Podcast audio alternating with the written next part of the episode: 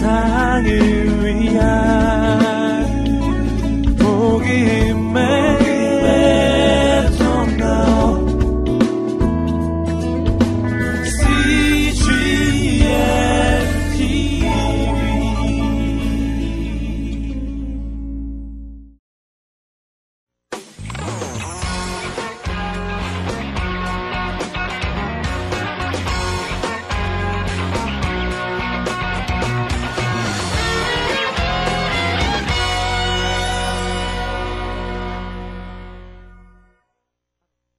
자, 그래서 12, 14장에서는 뭘 설명하고 있느냐?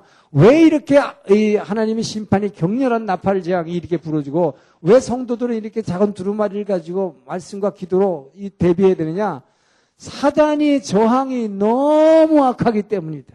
사단의 저항이. 예. 자, 그러면서 이 12장, 14장을 얘기하기 전에 여기서 이제 일곱 번째 나팔이 불어져요, 여기서. 드디어. 자, 이 일곱 번째 나팔이 부는 게 이게 굉장히 중요합니다. 자, 일곱 번째 나팔이 부는 게 이제 사도 바울은 이 곤돈서에서 마지막 나팔 불 때라고 그래요. 이게 굉장히 중요하죠. 마지막 나팔이 이게. 예. 그래서 이 마지막 나팔이 언제 부느냐? 이것이 바로 지금 계시록 11장 15절에서 19절의 말씀입니다. 아, 이것이 일곱 번째 나팔이에요. 자, 이 일곱 번째 나팔은 굉장히 중요한 의미를 갖는데 일곱 번째 나팔은 이 뭐예요? 세상의 악한 사람들과 이 사단으로 볼 때는 이것은 엄청난 재앙입니다. 그러나 우리들이 읽어볼 때는 이게 무슨 재앙이냐? 이것은 우리에게 축복입니다. 엄청난 축복이에요. 일곱 번째 나팔은 하나님이 지금 재앙이 지금 아까 얼마나 엄청나요? 원자탄 터지는 것까지 나왔는데 이렇게 엄청난 세계 인구의 3분의 1이 다 죽어버리는 이런 일이 있은 후에 하나님이 일곱, 일곱 번째 천사가 일곱 번째 나팔을 부니까 어떻게 되니까 세상 나라를 세상 나라를 완전히 뒤집어 엎고 하나님 나라 정부로 바꾸는 이 정부 교체 얘기를 하는 것입니다. 이 세상의 모든 정부를 갖다가 하나님 나라의 정부로 지도자들을 바꿔치기 하겠다는 것입니다. 자, 이게 마지막 날에 이런 일이 있어야 되겠어요? 안 있어요? 반드시 일어날 것입니다. 그래야 이 세상이 진짜로 뭐예요? 하나님의 정의가 하나님의 말씀이 적용돼서 하나님의 말씀이 천국이 이 땅에 이루어질 것입니다. 할렐루야. 자, 그래서 이 세상 나라가 하나님의 정부로 이 바뀌는 이 정권 교체를 얘기하고 있어요. 이 엄청난 일이 일어나는 것입니다. 자, 이 일곱 번째 나팔이 불 때에 이 세상 나라가 하나님 나라 정부로 교체되니까 우리한테는 얼마나 감사해요. 그런데 이런 일이 일어나는 거에 대해서 이 열방은 아주 격분하게 되는 것입니다. 자, 그렇기 때문에 하나님이 이렇게 이, 이, 나팔 심판 같은 이렇게 엄청난 심판을 내가 하는 것이다라는 것을 지금 쭉 천사들을 통해서 설명해 주고 있는 것이다. 자, 어, 이거에 대해서 이 사단들은 어떻게 저항하느냐 하는 거예요. 사단들은 이제 12장부터 14장이 저항하는 얘기를 합니다. 그래서 12장에 보니까 큰 용이 하늘에서 지금 보니까 하늘에서 이게 대적하는 게 나와요. 이 큰 용이 무엇을 대적하고 있냐? 아, 하나의 이상을 이제 보게 되는데 사도 요한이 본 것은 뭡니까? 하늘에 큰 이적이 보이니 해를 옷 입은 이, 이 해, 햇빛이에요. 이 해. 이 해를 어, 옷으로 입은 그러니까 얼마나 밝은 빛을 입고 있는 한 여인이 있는데 그 여인이 지금 한 아기를 배워서 해산하려고 막 부르짖고 있는 모습을 보여주는 것입니다. 예, 그래서 이, 아, 이 아기가 어떤 아이냐? 이 아이가 해산을 하면 이 아들을 낳으시니 오절에 보니까 이는 장차 철장으로 망국을 다스릴 남자라 누굴 얘기하고? 예수 그리스도를 얘기하고. 예수 그리스도를 이, 이, 세상에 내보낼 그 어, 여인의 고통을 지금 먼저 보여준 것입니다. 그래 놓고 3절에서 또한 이게 테레비 뭐 카메라가 어딜 비춰요? 또 다른 이적이 보이니 보라 한 큰 붉은 용이 있어 머리가 일곱이어 뿔이 열이라 그 여러 머리에 일곱 왕관이 있는데 자 이러면서 이 여자가 해산하려는 여자 앞에서 딱 지켜보면서 뭐야 그 여자가 해산하면 그 아기를 갖다 냉큼 생켜버리려고 이렇게 버티고 있는 모습을 보는 것입니다. 그런데 그 아이가 해산했지만 그 아이는 뭐예요? 하나님께서 하늘 보좌로 쫙 막 데려올라서 이게 뭐예요? 예수의 이, 이 십자가의 죽음과 부활을 통해서 하늘로 데려올라가신 것입니다. 자, 그러는 그리고 나니까 이 뭐야 이 용이 아들은 해치지를 못했어요. 그러니까 어떻게 하려고 그래? 이 여인은 아들을 한 여인을 해치려고 막 쫓아다니는 거예요. 자, 그런데 이 여인이 광야로 도망하며 거기서 1260일 동안 이건 3년 반을 얘기하고 오는 것이다. 하나님이 그곳에서 양육합니다. 결국 뭐야? 하나님의 사람을 하나님은 뭐, 이 광야에서 지켜주시면서 보호하고 있습니다.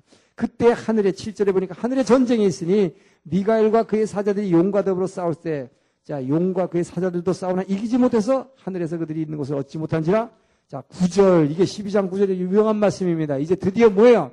이제 마지막 날의 심판에 이게, 이게 엄청난 일이 벌어진 거죠. 큰 용이 하늘로부터 내어 쫓기는 거죠. 할렐루야! 큰 용이 내어 쫓기니 옛뱀 곧 마귀라고도 하고 사탄이라고도 하며 온 천하를 꿰는 자라 그가 땅으로 내쫓기니 그의 사자들도 그와 함께 내쫓기니라. 아멘. 에, 드디어 뭐요? 이 하늘에서 지금까지 뭐요? 창세 때 에덴 동산에서부터 이 아, 아담 하와를 갖다 유혹했던 이 사단의 세력이 이제 뭐예요? 드디어 땅으로 쫓겨난 것이죠. 자, 근데 문제는 뭐냐, 여러분?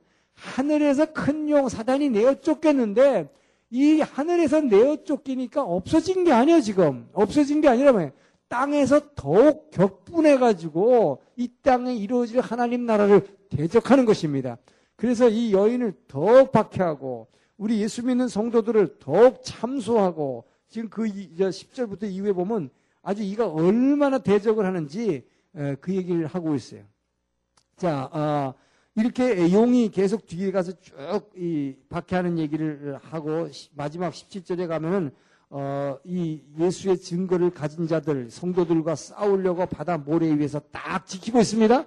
그러니까 하늘나라에서 쫓겨난 이 마귀의 세력은 없어진 것이 아니라 지금 땅에서 더 용을 쓰고 이 땅에 하나님 나라의 강림을 막으려고 한다는 거예요. 그러니까 이 사탄들이 얼마나 여러분 그렇기 때문에 여러분 우리 생각은 그냥 예수님 그냥 딱 오면 나팔 불면 땅땡 끝 이렇게 생각하는데 계시록을 보니까 그렇게 간단하지가 않다는 거예요. 사단의 세력은 막 끝까지 저항하고 있기 때문에 하나님께서 왜 이렇게 몇 번에 걸친 심판을 이렇게 극심한 심판을 해야 하시는가 하는 걸 보여주고 있는 거예요.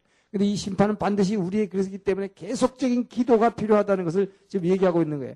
자, 그래서 13장에 보면은 바로 여기서 뭐예요? 이제 여기서 큰 용이 이 사단의 세력의 원천을 얘기했다면 13장에서 보면 이 큰 용에 의해서 힘을 받는 두 짐승이 바닷속에서 또 나오는 것입니다. 이 두 짐승이 하나는 표범같이 생겼고 이 표범같이 생긴 것이 적그리스도라. 적그리스도. 적그리스도는 뭡니까? 자기가 그리스도 노릇하는 것이죠. 이단 그야말로 교주들. 그래가지고 뭐 예수님 자리에 대신해서 똑 들어가 있는 것들. 이것이 적그리스도예요. 그래가지고 이 적그리스도가 어떻다고 그랬냐면요. 여러분 보세요. 이 마지막 말세에 나타난 이 적그리스도들은 이 짐승 같은 자들.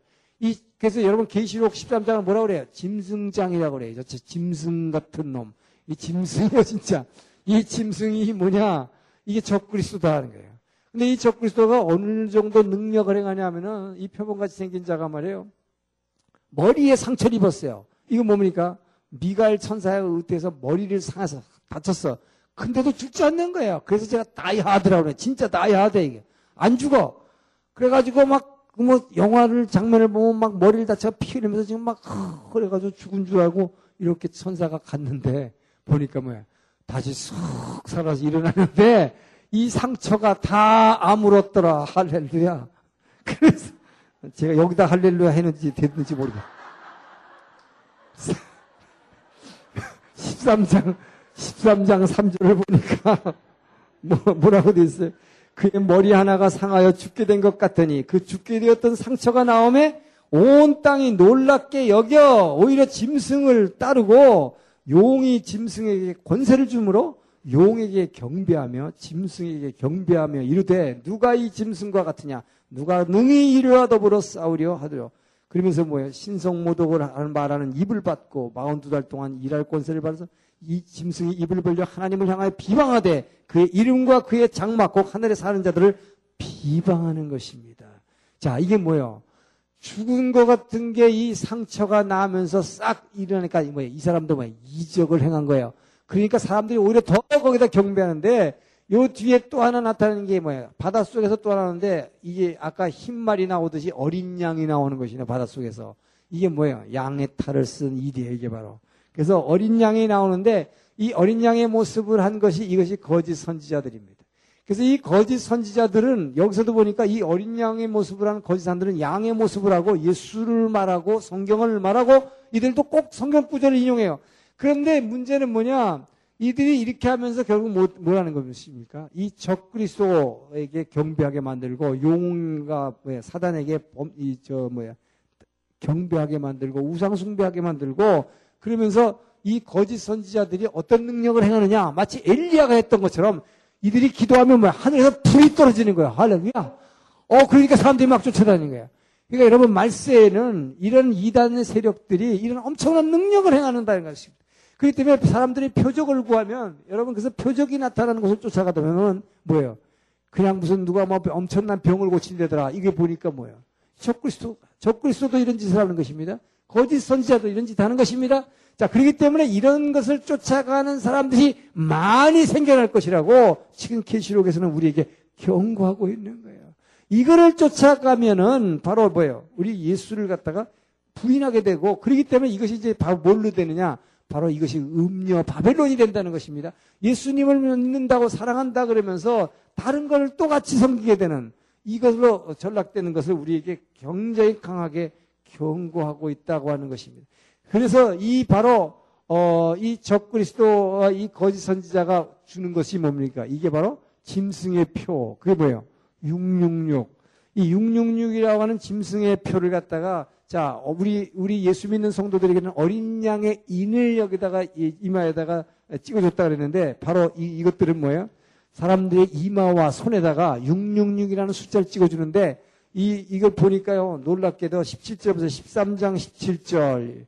자, 16절 보니까 그 오른손이나 이마에 표를 받게 하고 17절. 누구든지 이 표를 가진 자 외에는 매매를 못하게 하니 이 표는 곧 짐승의 이름이나 그 이름의 수라.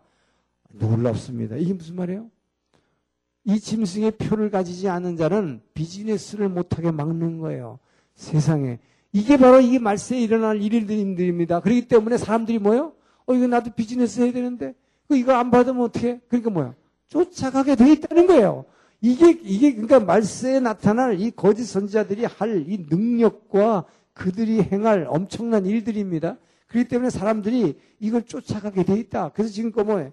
끝에 마지막까지 이 666이라는 짐승의 표를 가지지 아니하는 자, 이 짐승의 표를 받지 않는 자들만이 이 뭐요 하나님의 이 어린 양의 혼인 잔치에 참석할 수 있다는 뒤에 있어 지금 그 얘기를 하려고 그러는 거예요. 그렇기 때문에 여러분 얼마나 우리가 그 유혹되기 쉬운가 하는 이 이단들의 지금 어, 이 유혹을 그렇기 때문에 뭡니까 이게 바로 요즘 대표적인 이단 통일교라는 게 뭐 이게 바로 비즈니스 하잖아요. 그래가지고 비즈니스를 통해서 666 표를 안 받으면 비즈니스 못 하게 만 예, 그러니까 뭐예요? 먹고 사는 것 때문에 그걸로 가서 붙는 거예요. 실제로 그런 사람들 많이 있어요. 예, 이게 이단의 이단들이에요. 예, 그러니까 이단들이 되게 특징들이 보니까 아주 돈 관리를 잘하고 재물 관리를 이제 밝아요. 이게 지금 계시록에 보면 그런 것들이 지금 나, 나오고 있습니다. 자, 그러면서 13장에, 14장에서는 뭘 얘기하냐. 자, 그럼에도 불구하고 14장은 놀라운 승리를 얘기하고 있습니다. 자, 아무리 이것들이 이렇게 설치지만 이 14장에서는 바로 14만 4천, 이 14만 4천, 이 하나님의 이 어린 양의 인치심으로 하는 14만 4천이 바로 이 뭐야? 어린 양의 찬양을 하는 것입니다. 자, 이 14만 4천의 이 찬양 소리가 어, 들리면서 이제 에, 세 천사가 어, 이 뭐예요? 이 더러운 것들은 반드시 심판받을 것이고요. 또 이 음녀 바벨론도 심판받으라는 것을 예, 선포하는 이야기가 어, 나오고 나서 이제 19절에 보니까 아주 중요한 어, 이야기가 나옵니다. 이 14장은 19절이 이 키워드예요.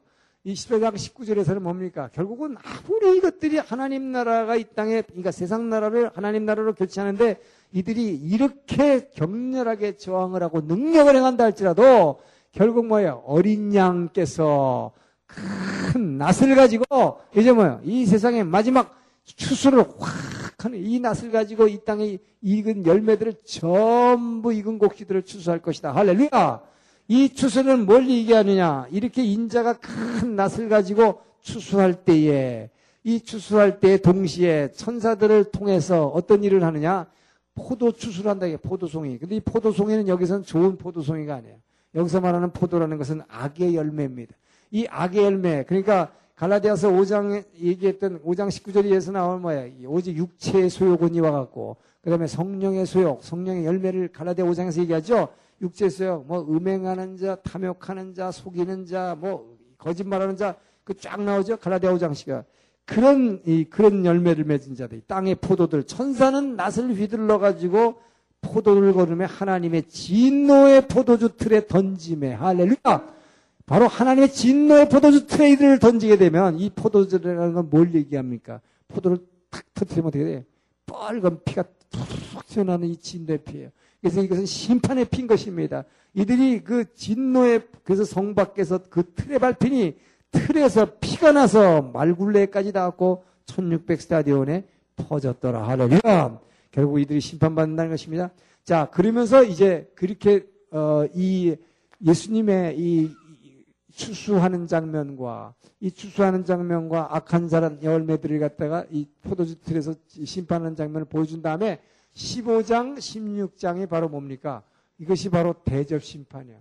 이제 드디어 일곱 대접이 이 땅에 어, 이제 부어지는 것입니다. 이 일곱 대접이 부어진다는 얘기는 뭐야?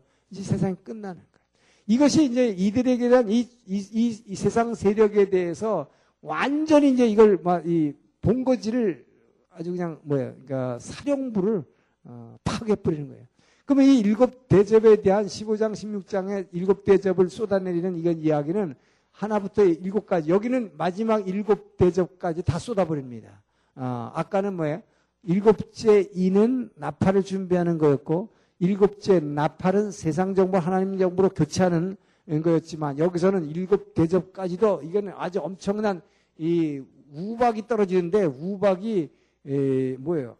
바켓스만한 우박이 하나씩 떨어지는 거예요. 에, 이래가지고 사람을 이, 때리는 심판. 자, 그래서 마지막 어, 심판까지 해가지고 이 심판의 내용을 보면 나팔 심판, 인 심판에 나온 걸 다 합친 거예요.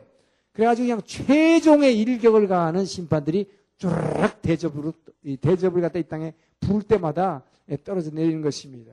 자, 이 심판으로 이 세상을 갖다가 이렇게 이 악의 세력을 갖다가 이제 심판한 다음에 그러니까 마지막 일곱 대접은 그 우박과 재앙과 함께 큰 지진이 나는데 이 지진은 이, 이 세상이 생긴 일에 이런 재앙은 있지 않았다고 성경은 얘기합니다. 자, 이렇게 큰, 어, 심판을 한, 이제, 후에, 에, 17장, 18장에서 뭘 얘기하고 있느냐. 지금, 어, 17장, 18장, 지금 얘기하지만, 그러나 지금 이것은 이 연대순으로 이런 사건이 일어나는 걸 얘기하는 게 아니라 연대순으로 일어나는 건 얘기는 뭐라고 했어요? 아까 어, 인심판, 납발심판, 요 대접심판 요것만 연대순이에요. 그리고 나머지는 또 설명하는 것입니다. 자, 그래서 18장에서는 또 뭘 설명하고 있느냐? 자, 이제 19장에서 드디어 어, 이 어린 양의 혼인잔치와 이 재림하는 얘기가 이제 등장하는데 이 어린 양의 혼인잔치, 그러니까 뭡니까? 정결한 신부로 어, 우리가 어, 이제 그분과의 그 혼인잔치에 들어가게 되는데, 어, 여러분이 우리 성도는 예, 예수님의 어린 양의 신부로 표현이 되죠. 자, 그래서 이 신부가 아, 되느냐, 여기서는 이걸 얘기하고 있는 것입니다.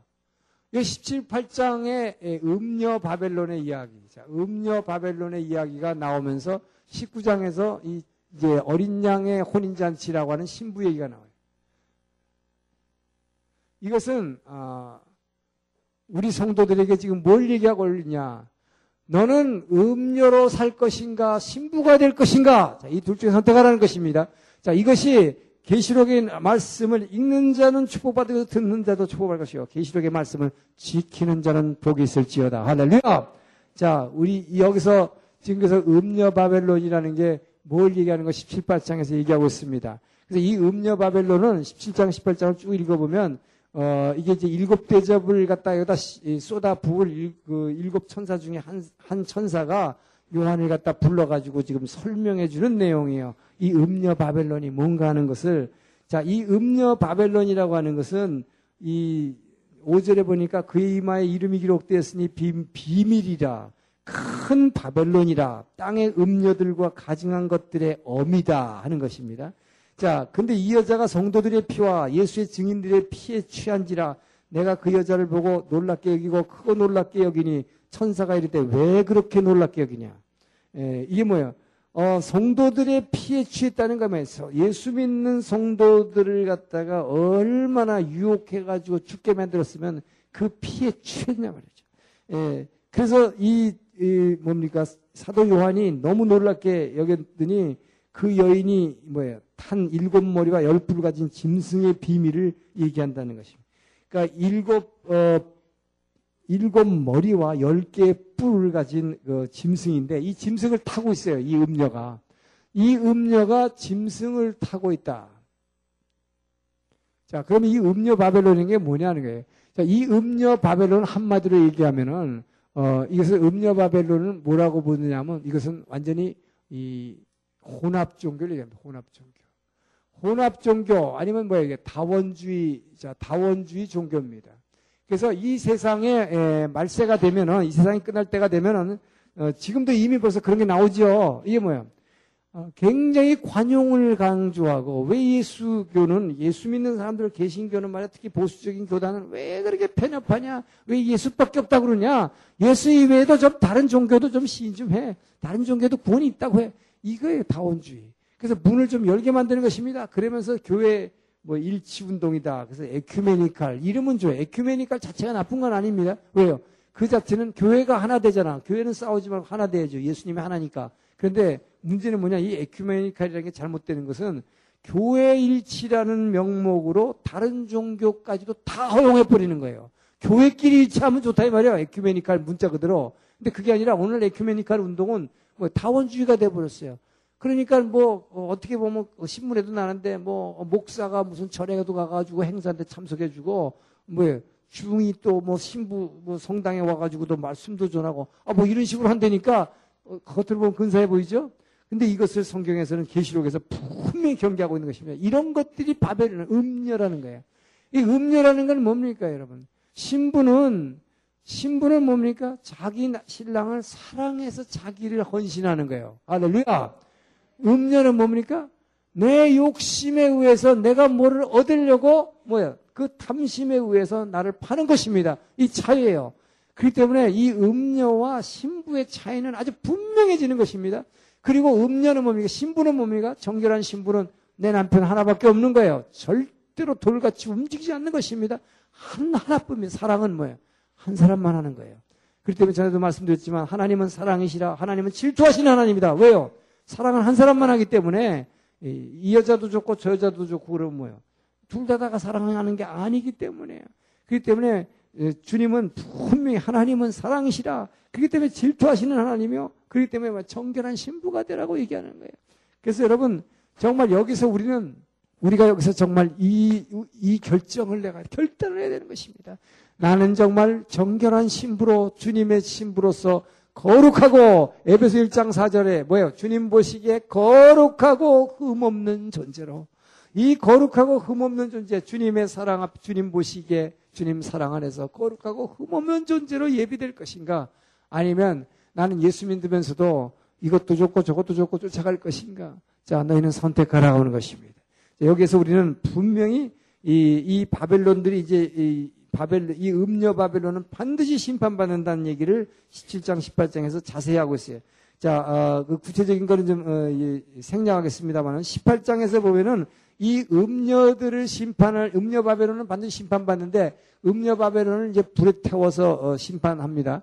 근데 이 음녀 바벨론을 어, 심판하는데 문제는 뭐냐? 이 음녀 바벨론이 심판당하는 것을 보고 이를 따르던 열방의 왕들과 왕들이 뭐예요? 세상의 권세자, 권력자들입니다. 이 권력자들이 애통해하는 거예요. 이 권력자들뿐만 아니라 뭐 어떤 사람이 여기서는 상인이라고 표시 이게 뭡니까 오늘날 말 비즈니스맨들이에요. 이 CEO들입니다.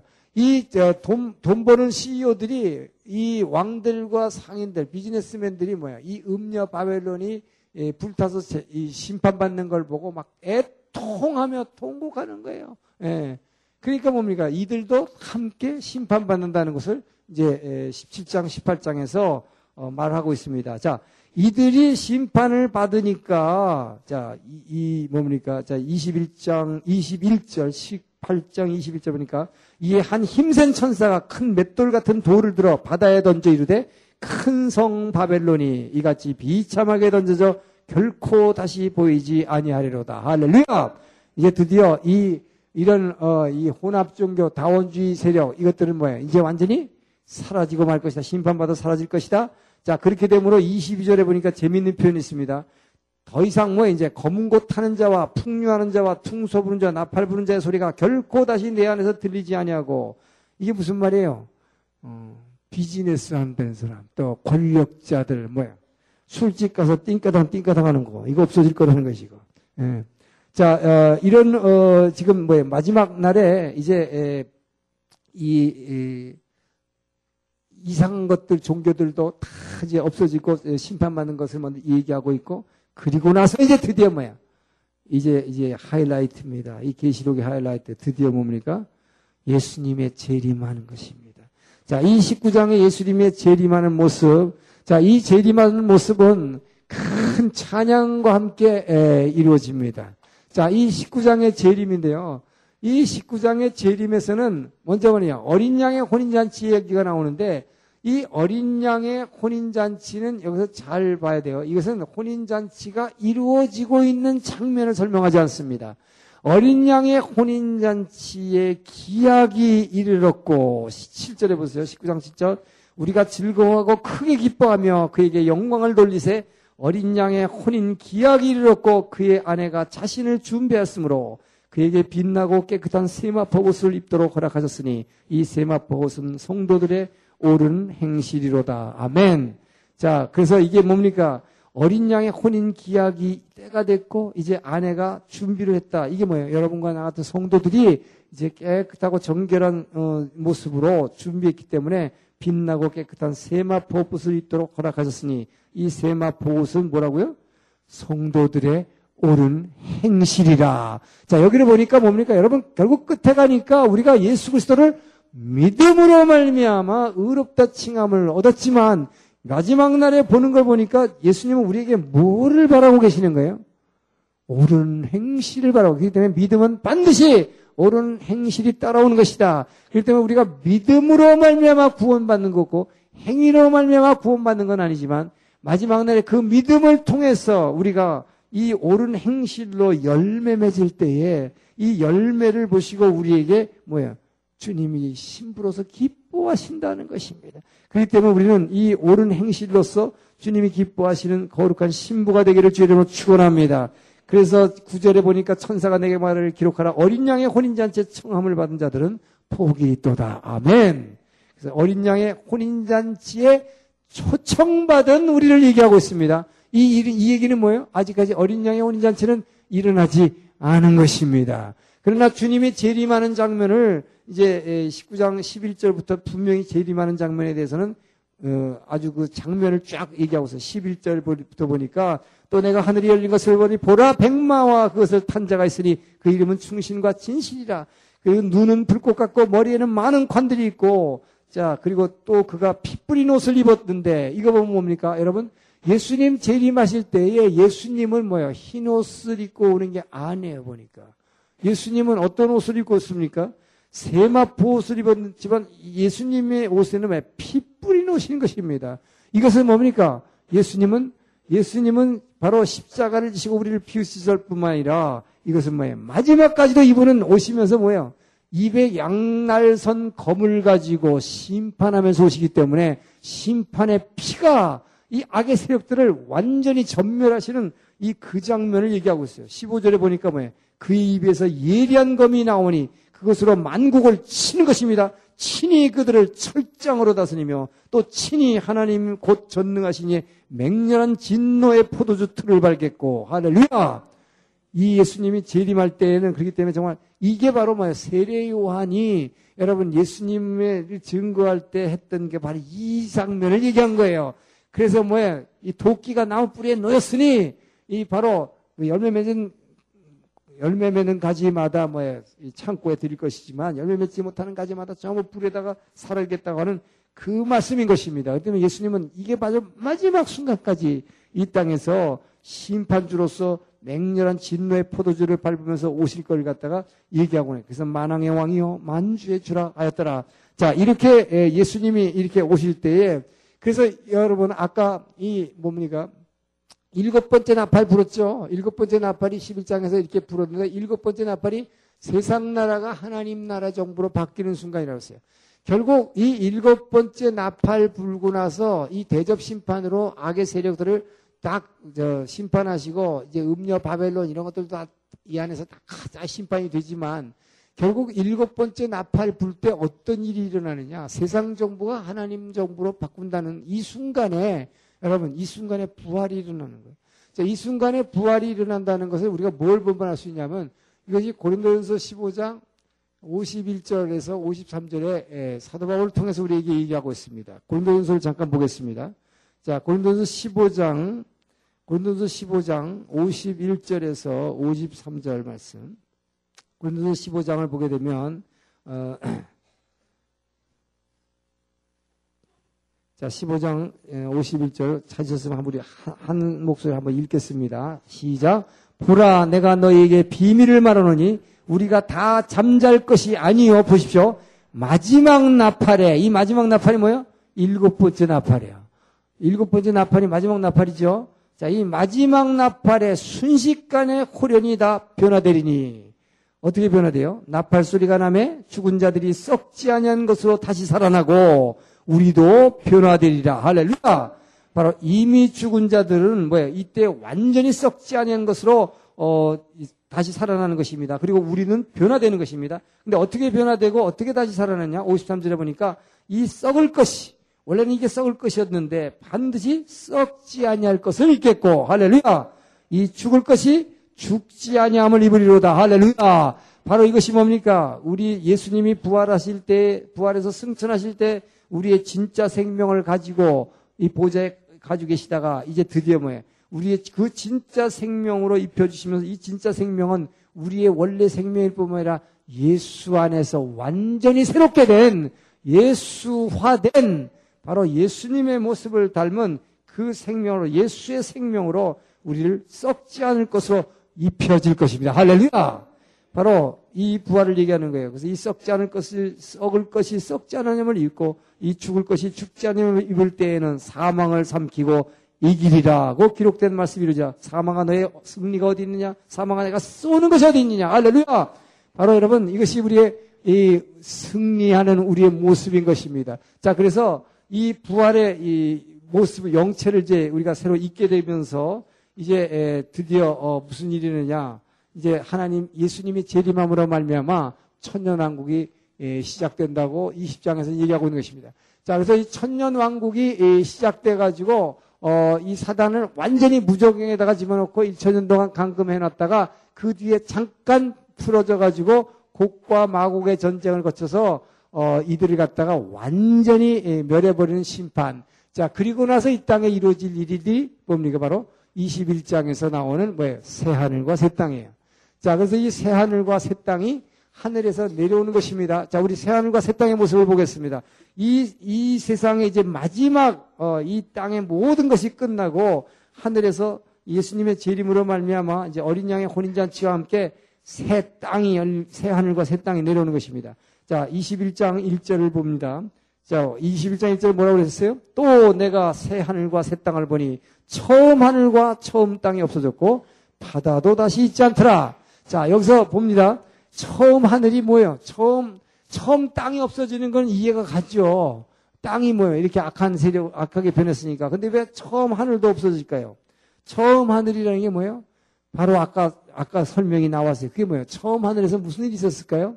바로 이 옛뱀, 곧 마귀.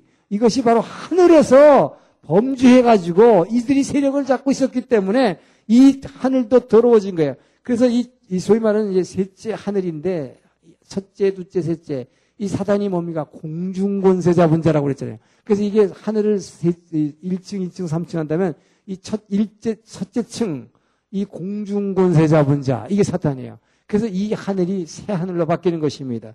자, 그래서 이 새 하늘로 바뀌고 바다도 있지 않더라? 아까 설명했어요. 바다라는 게 좋은 것 같지만 이 바다는 지금 뭘로 변하냐?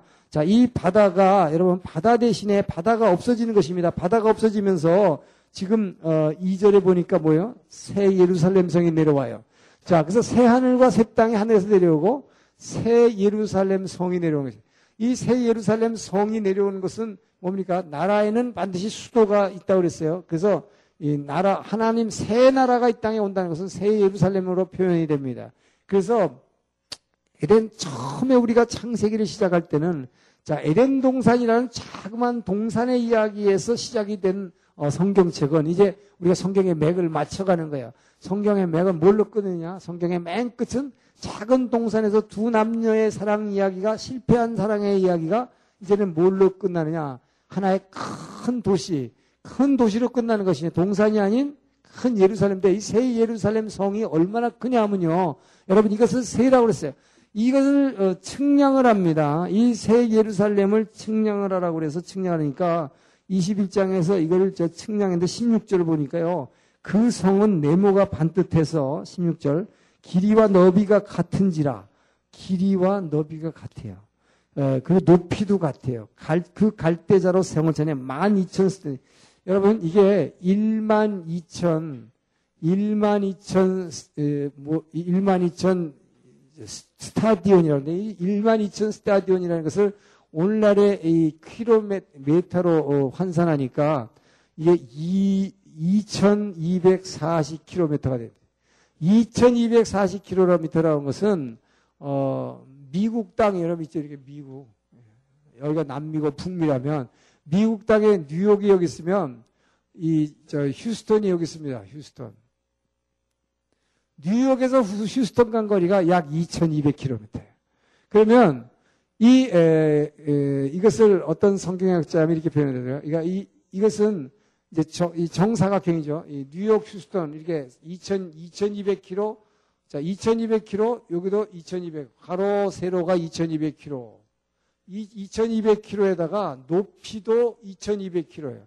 그러니까 이 새 예루살렘 성은 어, 말하자면 지금의 에, 문자 그대로 본다면 미국 영토의 3분의 2 정도 되는 넓은 얼마나 새 예루살렘 성이 넓어요. 여러분 우리 생각에는 그 천국 가면은 지옥 가는 사람이 훨씬 많을 거니까 천국에는 사람이 그렇게 많을 것 같지 않을 것 같은데 이게 얼마나 넓으냐 말이에요. 그러니까 아까 뭐라고 했어요 이게 14만 4천 명과 함께 능히 셀 수 없는 많은 무리. 할렐루야.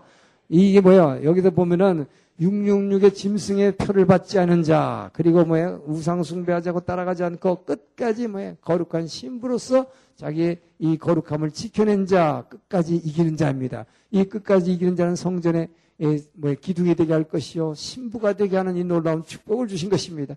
자, 그래서 이렇게 넓은 곳에서 어, 우리가 하나님을 찬양하되 바다도 없어졌고 여기는 바다가 없어진 대신에 뭐 생겼냐? 여러분 유리 같은 바다가 근사해 보지만 그것은 없어졌고 자, 이 2절에 보니까 새 예루살렘 성이 내려왔는데 이게 뭐예요? 마치 준비한 것이 신부가 남편을 위해서 단장을 가더라.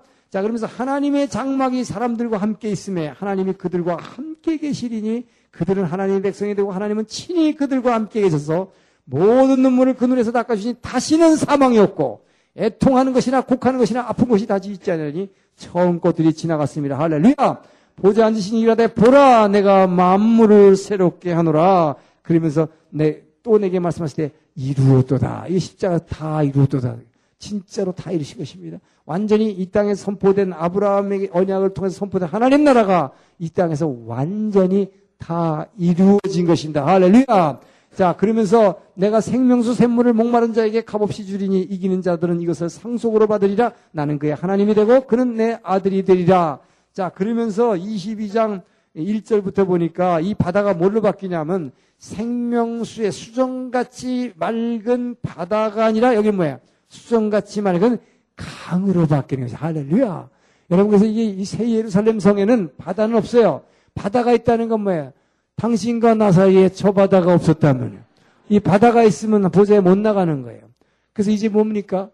여기서 보니까 바로 그의 종들이 4절 다시 저주가 없으며 3절에 4절에 보니까 그의 얼굴을 불터이요 그의 이름도 그들의 이마에 쓰라 다시 밤이 없겠고 등불과 햇빛이 쓸데없으니 이는 주 하나님이 그들에게 빛이심이라 그들이 세세토라 왕노로 하리라 아멘 이게 뭡니까 여러분 이제는 더 이상 바다 같은 거 필요 없습니다. 주님의 보좌 앞에 우리는 바로 나아갈 수가 있고 바로 여기서는 뭡니까? 그래서 새 예루살렘 성에는 다른 것 다 있는데 성문들은 많이 있는데 성문이 열려 있다 그랬어요. 여러분 이 성문이 열려 있다는 건 뭘 얘기합니까? 이 성문이 열려 있다는 게 굉장히 중요한 것입니다.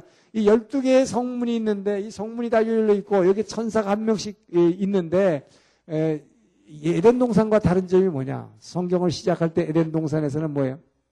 아담아가 타락함으로 말미암아 생명나무를 지키기 위해서 천사 그룹 천사 둘을 갖다가 화영검을 가지고 지키겠습니다. 이건 뭐예요? 사람들이 거기를 못 나오게 막은 것이었습니다. 자, 막게 지켰던 것이 이제는 뭐예요? 성문이 확 열린 것입니다. 세일사람의 성문은 닫혀 있지 않습니다. 여긴 열려 있고 누구나 들어오라. 그래서 이게 뭐야 막는 문이 아니라 천사가 뭐 환영하기 위해서 열어놓은 문이다. 할렐루야. 예, 얼마나 멋있어요. 그래서 주님을 그대로 보기 때문에 주님이 바로 예수님이 부활하신 어린 양이 바로 성전이기 때문에 이 새 예루살렘에는 성전이 없다. 할렐루야. 그렇기 때문에 뭡니까? 성전이 따로 있는 게 아니라 재단이 따로 있는 게 아니라 바로 예수님 보좌 예, 아버지 하나님 바로 그 얼굴과 얼굴을 마주 대하여 볼 것이요. 할렐루야! 이 엄청난 영광의 보좌 앞에 우리는 그냥 나가는 거예요. 그렇기 때문에 이 마지막 날 예수님이 이 땅에 재림하시고 이 어린 양의 혼인잔치를 통해서 우리에게 내려주신 이 새 예루살렘 성이라는 것은 엄청난 축복이라고 하는 것입니다. 이것은 지금 이 땅에서 우리는 예수를 믿으면서도 상상도 못하고 우리가 기도를 통해서 뭐 어떤 분은 천국에 올라가 봤다. 이거하고는 상상, 우리가, 우리가 체험할 수 없는 일이에요. 이것이 바로 주님이 다시 이 땅에 오셨을 때에 일어나는 축복이다 하는 것입니다. 우리는 상상도 할 수 없는 축복. 이것이 바로 창세기는 모든 것이 처음에 태초에 창세기 1장 1절 태초에 하나님이 천지를 창조하시나 하늘들과 땅을 지으셨지만 이 하늘과 땅은 사라지는 것입니다. 이것은 불완전한 땅이었습니다. 이, 이 에덴 동산에서는 이 창세기에서 나오는 에덴 동산에서는 이 에덴 동산에서는 뭐가 있었어요? 생명나무가 있었을 뿐만 아니라 뭐가 하나 있었어요?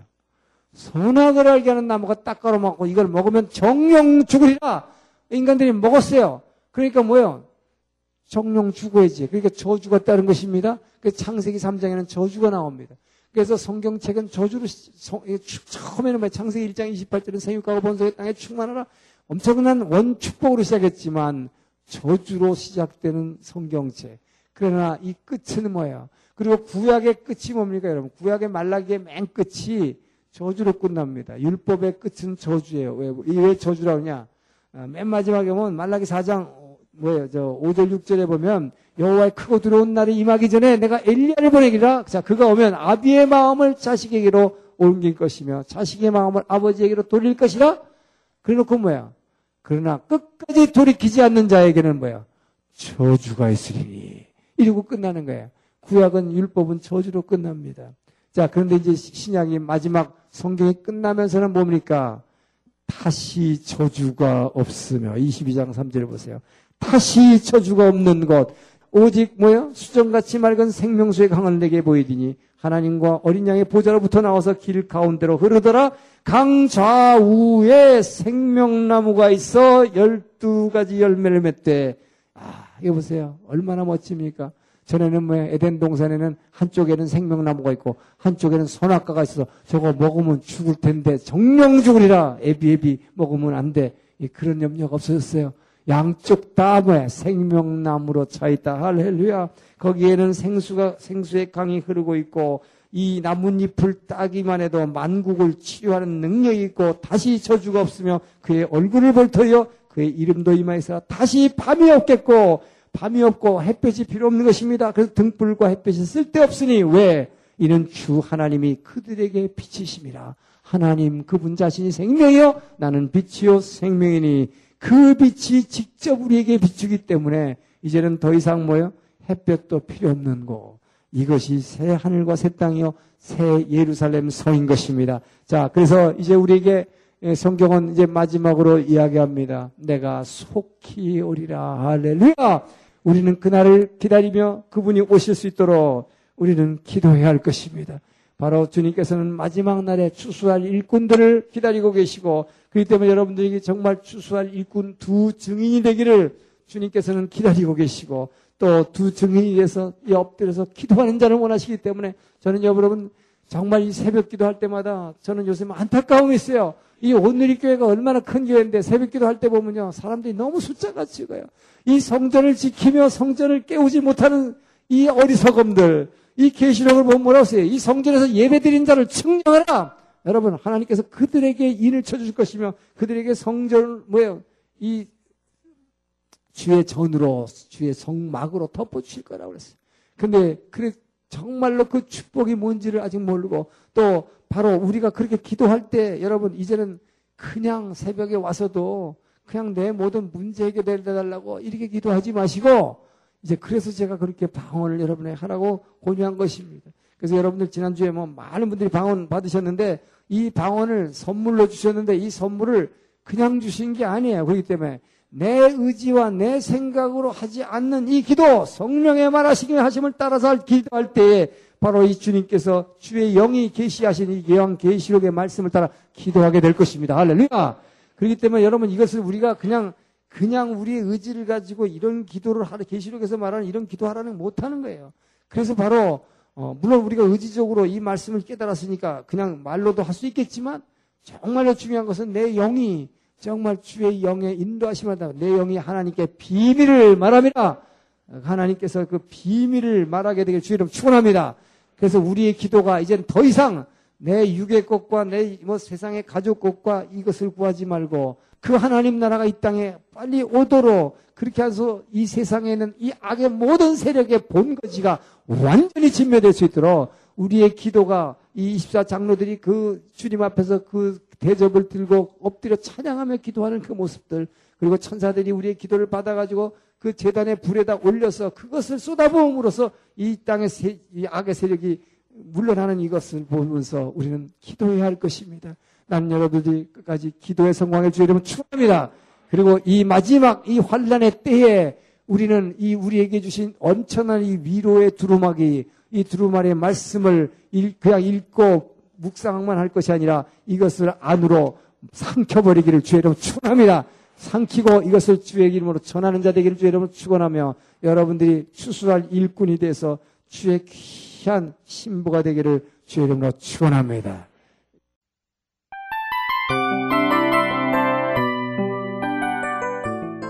이 프로그램은 청취자 여러분의 소중한 후원으로 제작됩니다.